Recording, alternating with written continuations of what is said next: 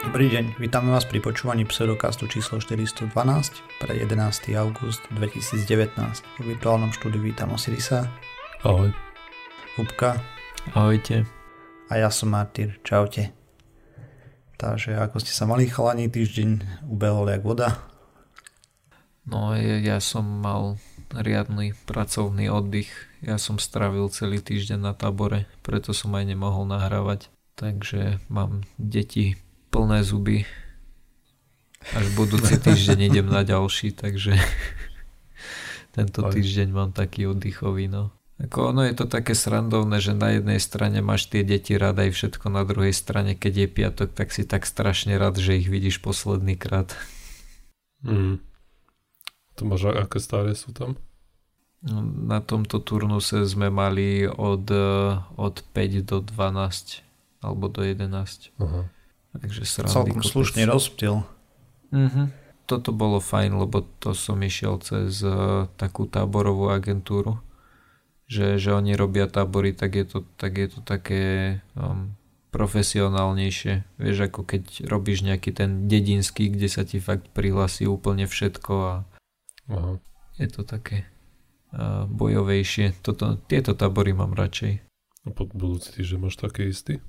Nie, budúci týždeň mám trošičku iný, to je zase e, firemné a, a to je také, že, že, že my si síce stanovíme pravidla, ale keďže firma platí, tak uh, oni si to prispôsobia tak, ako sa im páči, vieš, že keď povie, že ja neviem, títo teraz nemôžu ísť, tak oni povedia, že ale môžu. Ale počkaj, to ako sú deti nejakých zamestnancov nejakého áno, podniku? Áno, áno, no je to vlastne tak, že podnik platí agentúre a, a tým pádom Aha. to majú deti zamestnancov zadarmo. Uh-huh. Len uh-huh. sú proste e, zamestnanci, ktorí majú väčšie slovo tak napríklad je pravidlo také, že, že šéfovia. Hej, hej, je pravidlo také, že deti môžu chodiť len raz za dva roky, že proste aby sa tam viac prestriedali, že nemôžu ísť dva roky mm. za sebou. Ale sú tam deti, ktoré sú tam každý rok napríklad. Klasika. No, ja.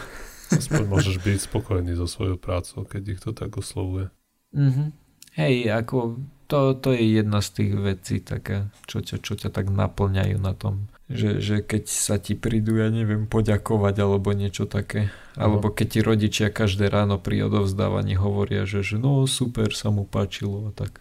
To je, keď nám niekto napíše na kontakt zavinač pseudokast.sk alebo nám nechá hviezdičky v iTunes. Presne tak. shameless, shameless begging. no, no a čo? Nám to, nám to veľmi pomáha, keď nám tie hviezdičky dáte. Nás potom uvidí hmm. viac mm. ľudí a viacej ľuďom spravíme radosť. To je, to je taký e, začarovaný kruh radosti, keď dáte 5 hviezdičiek pseudokastu. Hlavne ich snáď aj niečo naučíme, nielen radosť rozdávať. No, mm. presne Lebo tak. my tu veľakrát rozdávame radosť inú. Smutok. Hej no, sa nám darí v poslednej dobe. Tak, a nie inak to bude v mojej prvej správe. Super, tak daj no. Ale nie, nie, toto nie je až taká katastrofa. Ale dotýka sa globálneho oteplovania.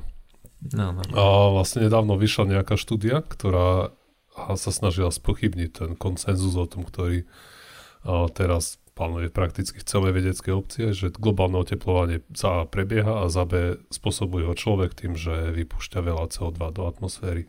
No a títo panačikovia z tejto štúdie, a páni Kalpinen a Malmi, čiže asi nie sú zo Sudánu, a mali nejaký úvodzovka štúdiu, a, ktorou hovoria, že vlastne zhrňajú v abstrakte, že celý model, ktorý robí IPCC, to je ten medzinárodný panel na klimat, pre klimatickú zmenu, čo je v podstate to, čo by sme mohli nazvať tým vedeckým koncenzom, a, tak no oni hovoria, že tieto IPCC sa milí, že to všetko, čo oni hovoria, to je úplne zle a oni v tejto štúdii vysvetlia, prečo to je tak.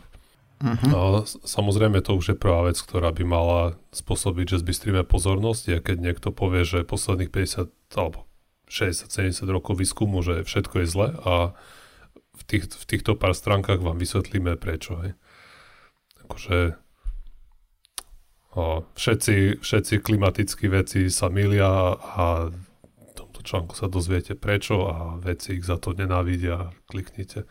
A vlastne ich o, o, názor, ktorý hovoria, ktorý mi to vlastne všetko vyvracajú, sú oblaky.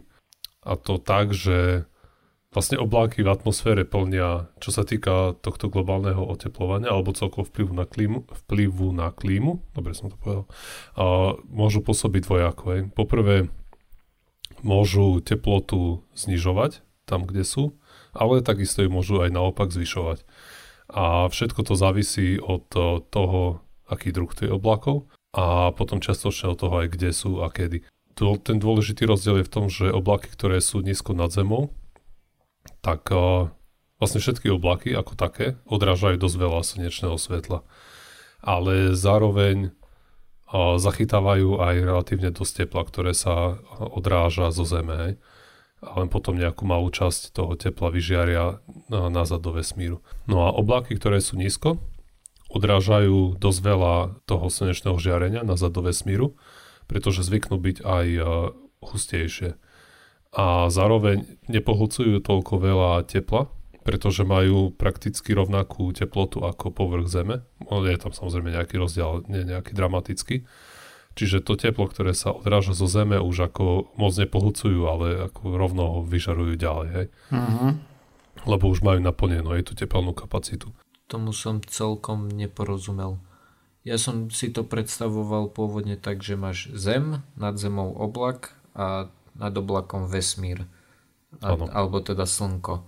A teraz ten oblak sa správa ako, ako také obojstranné zrkadlo, hej? Že, že odráža, odráža lúče od slnka von, ale aj od zeme dnu vlastne to teplo, hej? Áno. No a, a teda keď sú tie oblaky nízke, tak odrážajú, je to dobré zrkadlo smerom zvonku, že odráža veľa tepla z vesmíru von akože od slnka nazad. Ale tej druhej... Slnečného žiarenia. Áno, ďakujem. Ale tej druhej časti som nepochopil, že akože, a... že čo sa deje smerom od Zeme. Lebo nejaké teplo sála zo Zeme aj do Áno. okolia. Že to nie je úplne tak, ako tie nakresy v učebniciach, že chodia šipky hore dole. No jasné. No ale to teplo, ktoré sa vyžiari, mm-hmm. tak tie oblaky nejakú jeho časť pohltia, hej? Mm-hmm a takisto nejakú časť vyžarujú vlastne všade, ale teda najmä hore, lebo nad nimi mm. je chladnejšie prostredie a vieme, termodynamika, mm. to teplo prúdi z teplejšieho do chladnejšieho vždy, nikdy nie naopak. Mm. Čiže tie oblaky pohltia nejaké teplo a nejaké vyžiaria aj do nad seba v podstate. Mm. A závisí to od toho, aký je ten rozdiel, aj ten, vlastne koľko toho tepla sa odovzdá preč a ako rýchlo. Mm-hmm. Tým, že oni sú už ako dosť relatívne zohriate, tak už nemajú takú tepelnú kapacitu, aby do seba natucli nejak dramaticky viac tepla, ktoré sa vyžaruje zo zeme. Mm-hmm. A naproti tomu tie oblaky, ktoré sú vysoko, sú rečie, odrážajú teda menej slnečného svetla, ale zároveň sú podstatne chladnejšie ako tie oblaky, ktoré sú nízko. Čiže tá tepelná kapacita tej vodnej pary jej trvá dlhšie, kým sa naplní a kým vyžiari to teplo do vesmíru. Mm-hmm. Čiže tu tieto oblaky pôsobia v obidvoch týchto smeroch o, úplne naopak. Aj tie, čo sú nižšie, odrážajú za prvé viac tepla a za druhé menej poholcujú. Čiže ak by sme mali veľa týchto oblakov nízkych, tak o, ich o, celkový efekt na teplotu okolo Zeme alebo na Zeme guli bude, že ju budú ochladzovať. Mm-hmm kdežto oblaky, ktoré sú vysoko, odrážajú poprvé menej toho slnečného svetla, ale po druhé viacej tepla pohľcujú, ktoré sa vyžiari zo Zeme. Čiže tieto, týchto keď je veľa, tak eh, sa teplota na Zemi zvyšuje. Á, už chápem. No a títo eh, panáčikovia v tej štúdii, aby sme sa k tomu vrátili, hovoria to, že celé to globálne oteplovanie sa dá vysvetliť tým, že a vlastne znižuje pomer tých e, nízkych oblakov a zvyšuje sa pomer tých oblakov, ktoré sú vo výške. A že tým oni vedia vysvetliť celý ten nárast teploty a že vôbec tam nie je žiaden priestor, že do toho CO2, ktoré produkujú ľudia, vôbec nejako nemusí vstupovať. Mm-hmm. A, mm. No ale táto úvodzovka štúdia má niekoľko chybičiek, ktoré rozobrali bystrejší ľudia ako ja a dali by sa zhrnúť do niekoľkých bodov. Napríklad také, že a, v tej... Áno? No počkaj, tvárme sa, že tá štúdia e- ešte chvíľu platí, kým ju, kým ju úplne znehodnotíš. Znamenalo by to to, že, že tým, že lietadla lietajú vysoko a oni vlastne povedzme, že už sme sa vzdali myšlienky na chemtrails a že teda veríme tým fuj fuj vedcom, ktorí tvrdia, že oni iba vytvárajú oblaky, tak znamenalo by toto, že tým, že lietajú lietadla vo výške a vytvárajú tam oblaky, tak vlastne lietadlo môžu za to, za to oteplovanie. Neviem, či dostatočne vysoko lietajú tie lietadla. Sa Neviem, zdá, či že vytvárajú nie. nejaký rozumný objem tých oblakov. No, dobre. No. Vieš, v porovnaní s tým, koľko tam toho vzduchu je. Hej, veď, jasné. Tam sa tej vody veľa neskondenzuje za lietadlom. No a, a čo, čo tie neviditeľné uh, bombardéry? Neviditeľné oblaky? Nie, lietadla. a. No. Neviem podľa toho, koľko ich tam je. No, veď, ale oni sú neviditeľné, takže to nevieme. To... Ale z hora môžu odrážať tiež, môžu byť z hora zrkadla. Pracujú atmosféru. No dobre, a, a čo si o tom myslia tí mudrejší ľudia o tej štúdii? A Takže oni poprvé hovoria, že tí autory v štúdii vôbec neuvádzajú, z akých dát čerpali tie poznatky, ktoré tam dali. A zároveň ignorujú a, tie datasety, ktoré naznačujú, že ten trend by mohol byť opačný, ako oni hovoria. A, a kritizujú použitie klimatických modelov, že tie sú všetky zlé a zároveň ponúkajú nejaký svoj vlastný klimatický model, o ktorom, ktorý vyzerá, že je dosť zlý. A potom odvolávajú sa na podporu svojej štúdie a uvádzajú ako zdroje svoje vlastné štúdie iné, ktoré neboli zverejnené buď nikde, alebo v nejakých predatorských žurnáloch, kde, sa, kde si zaplatili sami, že im to zverejnili. Ale naj, najlepší, najviac sa mi páčil bod, že uvádzajú 6 zdrojov. Jeden je IPCC report a jeden vedecký článok, ktoré buď autori neprečítali alebo nepochopili.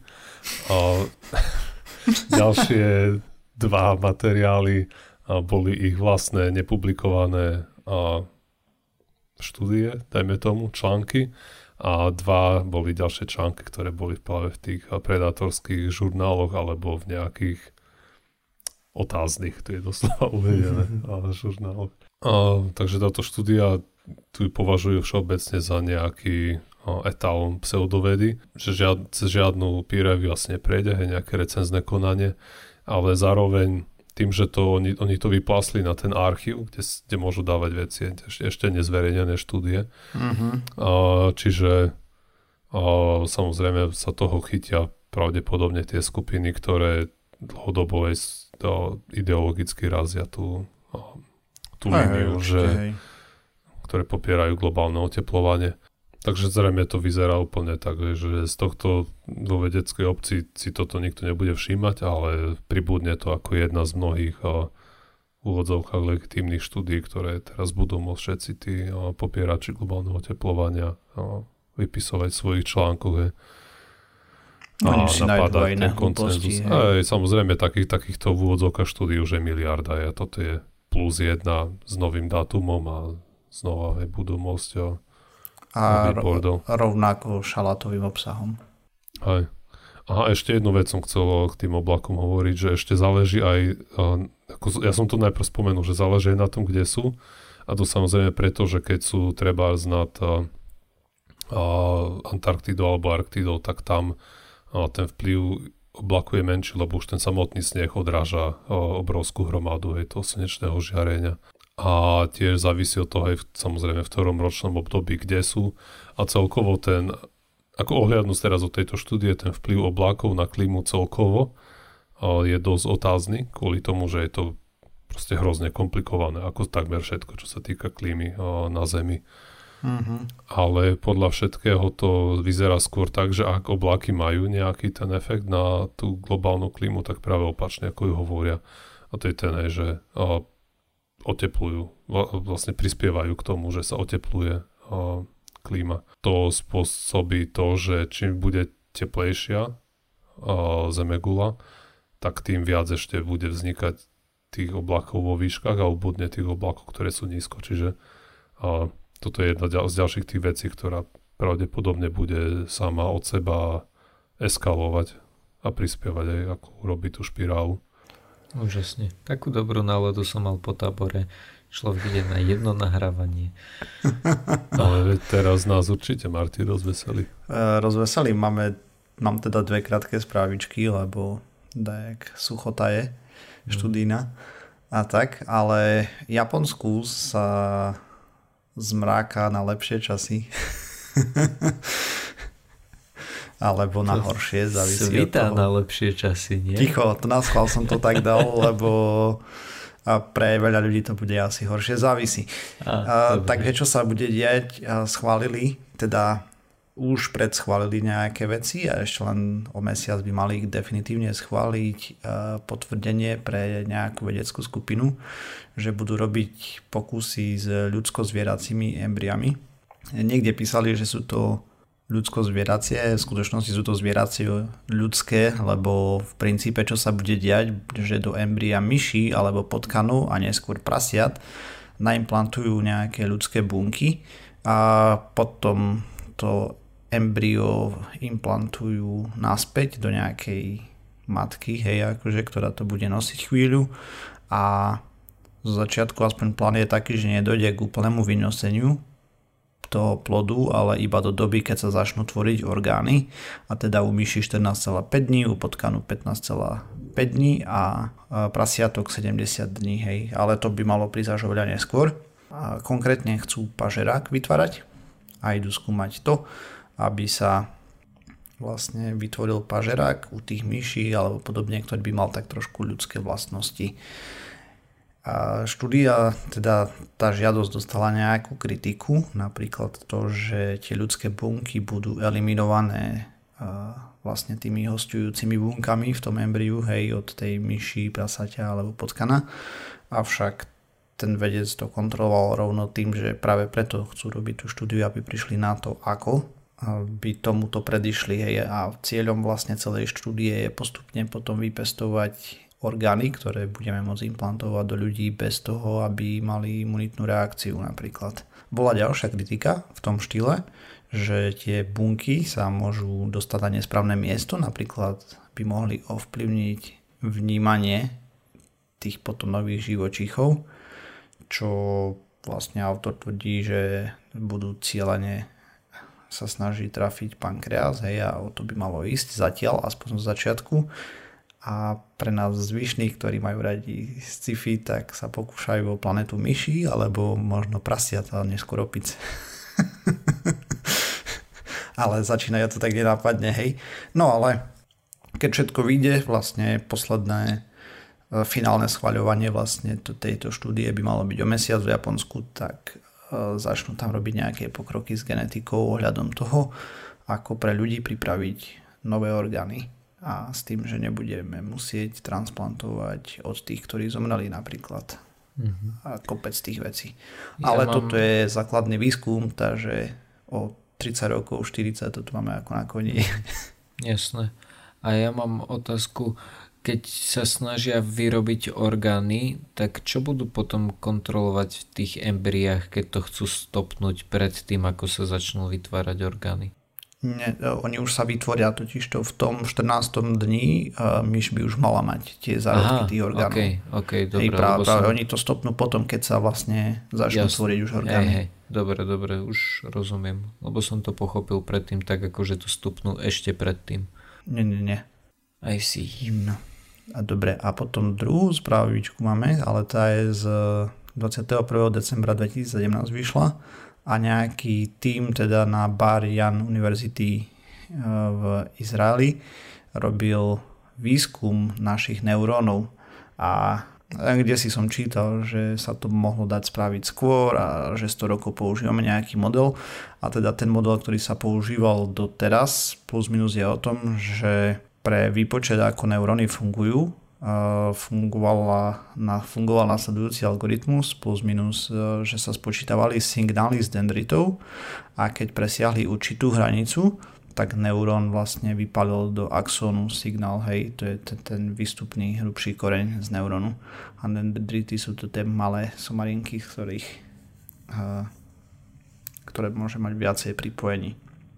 No, a vedci sa rozhodli, že teda overia túto hypotézu alebo teóriu, ktorá je tu už nejakých cca od 1900 nejaké drobné.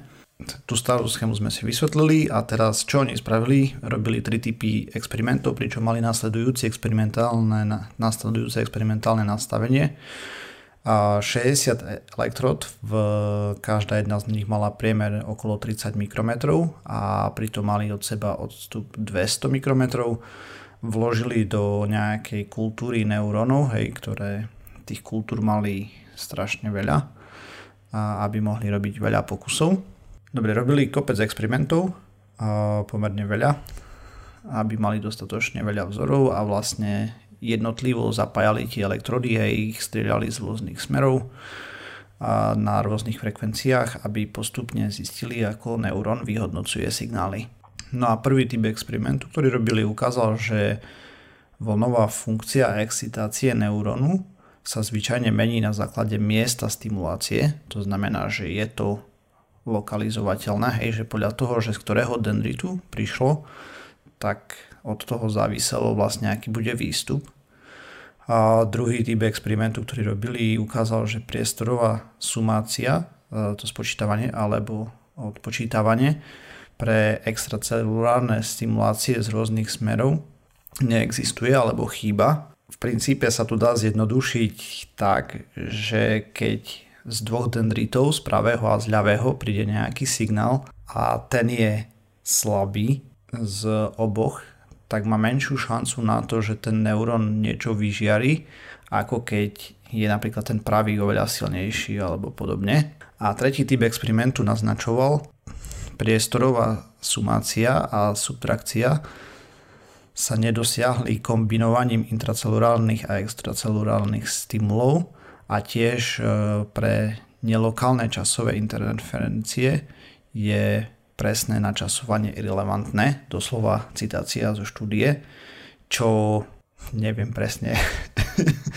som úplne nepochopil, čo to znamenalo. Tak zjednodušene by to malo byť to, že podľa že nevadilo vlastne v akom poradí tie signály prišli alebo tak nejako to tam interpretovali.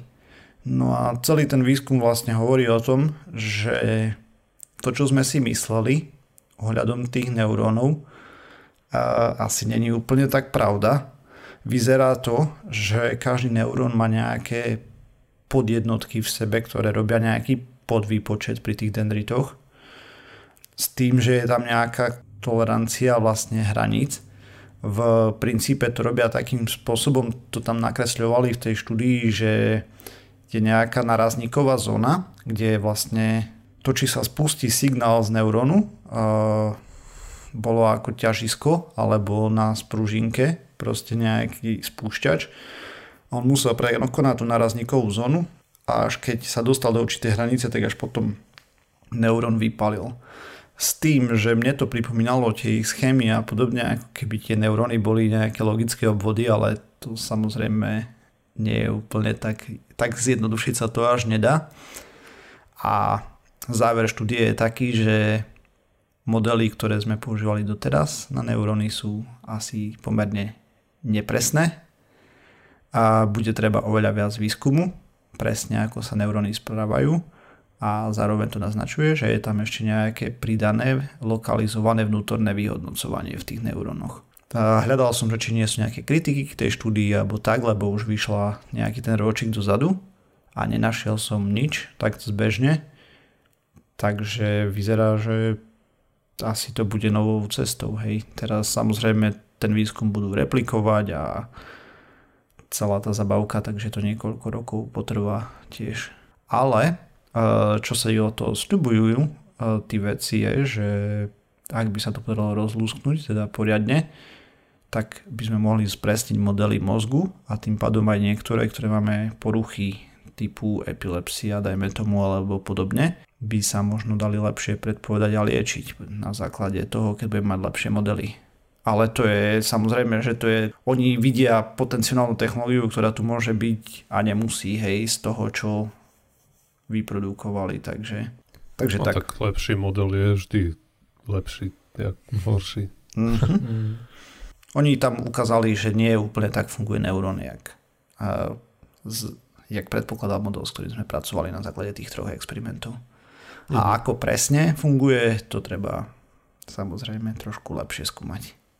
A to je väčšinou, takže je to viac komplikované, ako by človek si myslel. Vždy, keď ideš do hĺbky, mm. tak... Vtipné bolo, že v tých článkoch, čo som potom čítal, tak ešte hovorili, že toto sa dalo spraviť už okolo roku 1980, tento pokus, čo oni robili. Ale keďže všetci vlastne brali pomerne neskepticky tú starú teóriu, ktorá bola, tak to nikto nerobil. A oni sa na to pozerali kriticky. Teraz je otázne, či tam nespravili nejaké chyby, hej, v tom ich uh-huh. uh, a či tie výsledky sú úplne relevantné, ako bolo to v Nature publikované, hej, malo to peer review a tak, ale replikácie asi budú potrebné. Asi, Takže, áno. tak v skratke.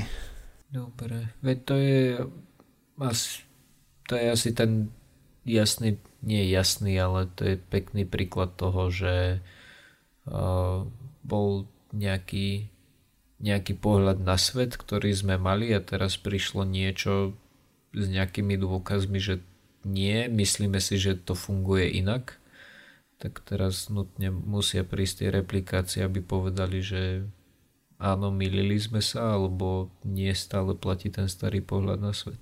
Mm-hmm. Tým by sme sa mali presunúť k mojej poslednej téme, a keďže sme si tak zvykli, že, že Osiris nás tu stále zahrania takými smutnými témami, tak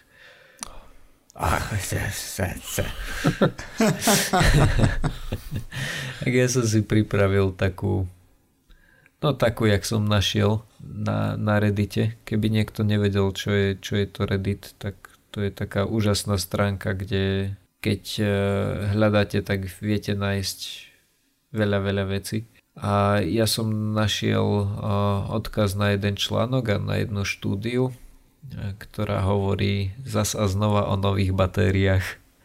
Jej, to sme už dlho nemali. Hovorí vám niečo modrá energia? Blesky? nie, nie. Ja som to tiež ešte nikdy nepočul, ale je to vraj tá najúžasnejšia vec a zdroj nekonečnej energie. Čiže Fúha. we... Oh, okay. Nie, nekonečnej, ale že je jej tak veľa, že, že nám bude stačiť v raji. To som... Je to, to som... farba, ktorú vydáva fúzia? Neviem, ako, akú farbu Čerenkovo žiarenie. vydáva fúzia. to už možno skôr. Podľa jedného pekného YouTube videjka, ktoré som... Joiner má modré auto. No, preto. Asi. je to možné. No podľa jedného pekného uh, YouTube videjka, uh, ktoré som našiel, keď som hľadal, lebo teda videl som článok, ktorý som si prečítal, preklikol som sa na štúdiu, kto, ktorú ten článok popisoval a stále som nejakým tým základom nerozumel, tak som hľadal kde inde ako na YouTube a našiel som také pekné kreslené videjko, ktoré bude potom v linkách, tak treba pozrieť. A to tak nejak popisuje to, tú históriu modrej energie. Um, všetko sa to začalo v 50. rokoch osmozou. Osmoza je dej, pri ktorom sa molekuly presúvajú a teraz z prostredia s vyššou koncentráciou vody do prostredia s nižšou koncentráciou vody. To znamená, že tam, Prečo kde... vody?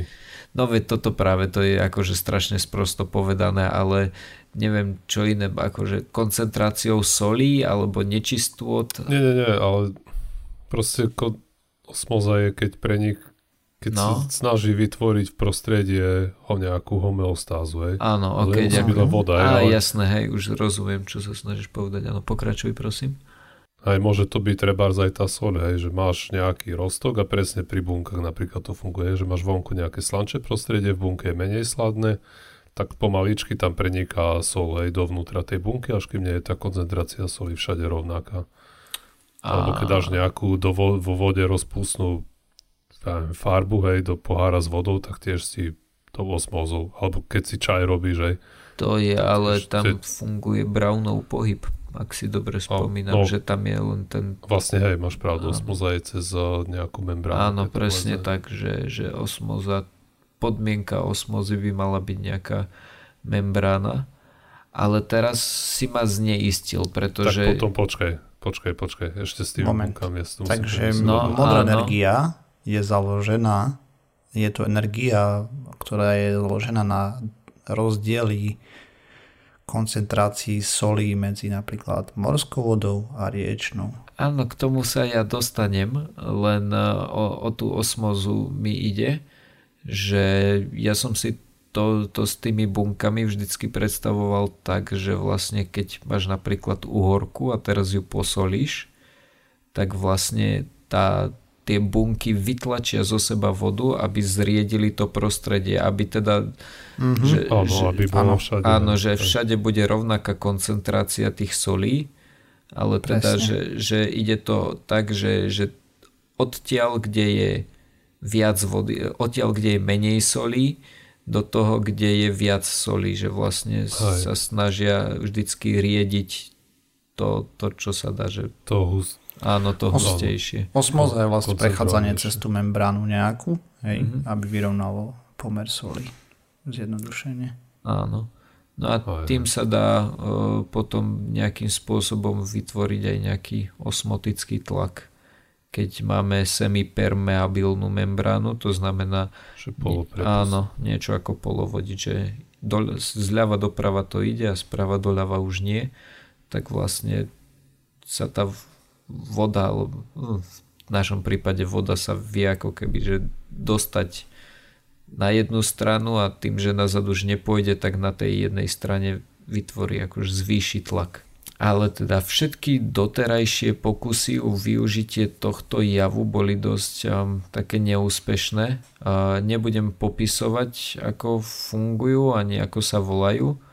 Uh, v tom videjku popisujú všetky ale tie pokusy stroskotali na dvoch veciach. E, buď sa do toho systému musela pumpovať energia naviac, že, že nefungovalo to úplne samo od seba, alebo potom využívali tie membrány, ktoré boli za A drahé a za B opotrebovateľné, hej, že mali nejakú relatívne krátku životnosť, že, ktorá že mm-hmm.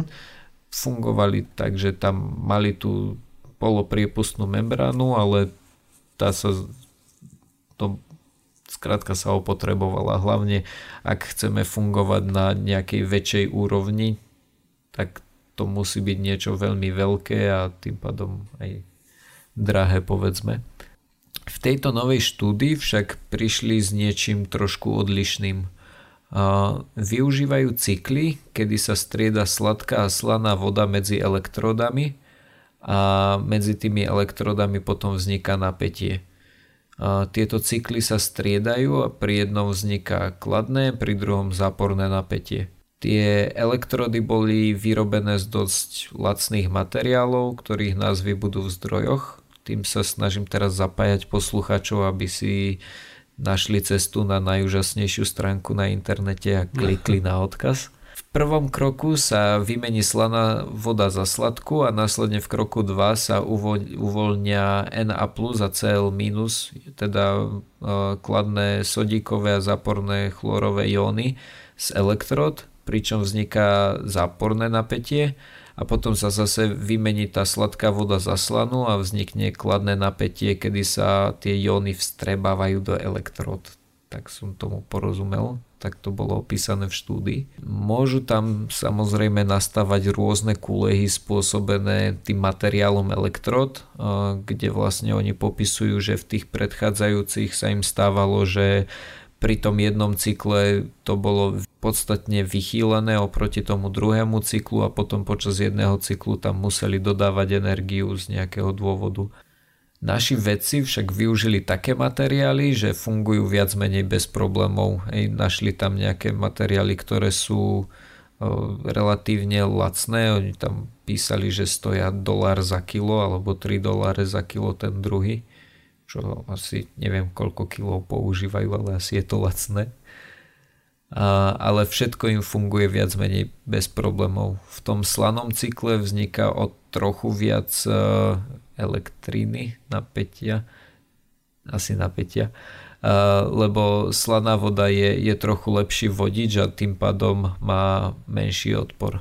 Každopádne akože je to fajn nápad aj prevedenie a autory si slubujú využitie najmä pri čističkách odpadových vod, ktoré idú do mora, keďže tie sú závislé na elektrine a podľa toho, čo sa uvádza v štúdii, tak míňajú až 3% celkovej spotreby elektriny USA aj keď teda neviem, či do toho rátali iba tie pobrežné čističky, alebo či rátali všetky čističky. To som si není úplne istý. Každopádne v štúdii spomínajú, že 3% elektriny sa minie len na tie čističky a že sú veľmi závislé, že vadí im napríklad v Kalifornii teraz, keď boli tie požiare, takže tam boli nejaké výpadky elektriny, že takto by si vedeli nejakú vyrábať aj samostatne keďže oni vlastne vyrábajú tú čistú vodu nejakým spôsobom a potom ju predpokladám pumpujú do mora, lebo nie je až tak čistá asi.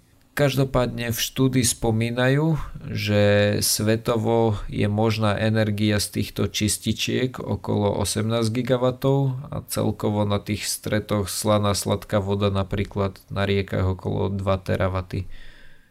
Čo teda neviem, ale myslím si, že, že pár jadrových elektrární toto v pohode pokrie. Ale teda každopádne v štúdii spomínajú, že svetovo je možná energia z týchto čističiek okolo 18 GW a celkovo na stretoch sladká slaná voda sú to okolo 2 teravaty. Tak z globálneho hľadiska to nie je veľa, ale Hej, z lokálneho a, ale, ale veď áno, len toto, že toto sú globálne čísla. Ako hmm. predpokladám, že nejakú tú čističku to asi, že jej to dosť pomôže, keď, e, keď si bude vedieť vyrábať čas energie, hej, že, že vlastne de facto jej to zlacní ten chod, ale nemyslím... Teraz keď hovoríš čističku, myslíš nejaké zariadenie na výrobu pitnej vody zo slanej? Uh, nie, skôr uh, sú to tie čističky odpadových vod, že vlastne uh-huh. uh, máš niečo, čo, že máš fakt, že zaprasenú vodu a uh-huh. teraz dostaneš odtiaľ nejakú, že povedzme sladkú vodu, ktorá sa potom pumpuje preč a dakedy asi aj do mora. Mm-hmm. Aspoň tak som tomu pochopil. Ja som totiž, kým som bol vypadnutý, pre poslucháčov ja som vypadol, len som rozprával, ale chalani ma nepočuli. Tak uh, ja som tam hovoril o tom, že, že v tej publikácii hlavne hovoria o tom, že, že pri týchto čističkách uh, tých vôd sa im to páči ako, ako nápad, že tam by to bolo aj reálne využiteľné. Mm lebo napríklad e, ďalší, ďalšie miesto, kde sa to tak nejak natíska sú sútoky, kde máš vlastne rieka more. Ano. Ale tam je zase milión rôznych dôvodov, že, že prečo by to nemalo fungovať, ako napríklad nejaký ten kál, hej, a, a prirodzené veci uh-huh. tej rieky. Na druhej strane je to niečo také, že nepre, netreba preto stavať priehradu. Ej, že, že fakt tam, tam stačia, aj keď treba spraviť nejakú, nejakú nádrž asi, tá, neviem, k tomuto sa vyjadrovať nebudem. Mm-hmm. Každopádne ešte som chcel spomenúť takú vec, že tento typ energie je veľmi e, energeticky riedky, no nie je energeticky hustý, hej, že z jedného mm. metra kubického sa dá dostať maximálne 0,65 kWh, zatiaľ čo na takéto číslo by nafty stačilo 5 kg. Hej, ale... Akože, to nie je zlé. Hej, ale mori je veľa. No veď toto je jasné, že, že napríklad aj keď tá, tá čistička, hej, že, že funguje, tak uh, funguje s veľkými objemami, len uh, celé aj v tom článku je to prezentované ako kvázi batéria, hej, že, že batéria to nebude, Aha. že to bude ale batéria sa to považuje, predpokladám, kvôli tomu, že, že teraz to má elektrody plus minus a, a, a, tak, a nejaké, nejaký ten, nejaké tie prvky vnútri. Ale teda... Neviem, či to nemyslia skôr tak ako batéria, že je skôr uložisko energie, ktorú musíš vyrobiť niekde inde. A, a to nemusí byť úplne len takáto, že plus minus batéria, alebo napríklad aj aj vodík je mm-hmm. batéria ah, hej, chápem, druhu. Áno, áno. Tak. Musíš robiť energiu, potom s tou energiou niekde urobíš hydrolízu vody a tú energiu vlastne uskladníš v tom vodíku a dostaneš ju potom nazad tak, že ju spáliš. Takže či to nemyslia akože v tomto slova zmysle.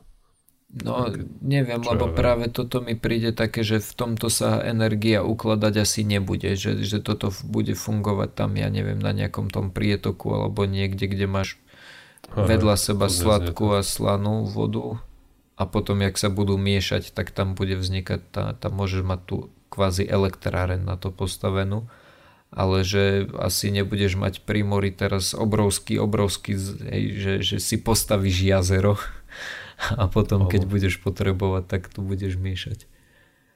Ja, otázne je, mm, ako to bude jednoducho, či, či to bude jednoducho implementovateľné, napríklad do tej čističky, mm-hmm. hej. Mm-hmm. A no keď no, hej, tak uh, aj keď len pár kilovatov z toho dostaneš, hey, tak hej. stále je to lepšie ako drátom no. do oka. Oni to, oni to práve, ak si dobre spomínam v tej štúdii, že, že už to priamo v tých čističkách testovali Mm-hmm. A teda ešte taká vec, že, že tie hodnoty tých 0,65 kW to je výpočtom, že maximum čo sa dá.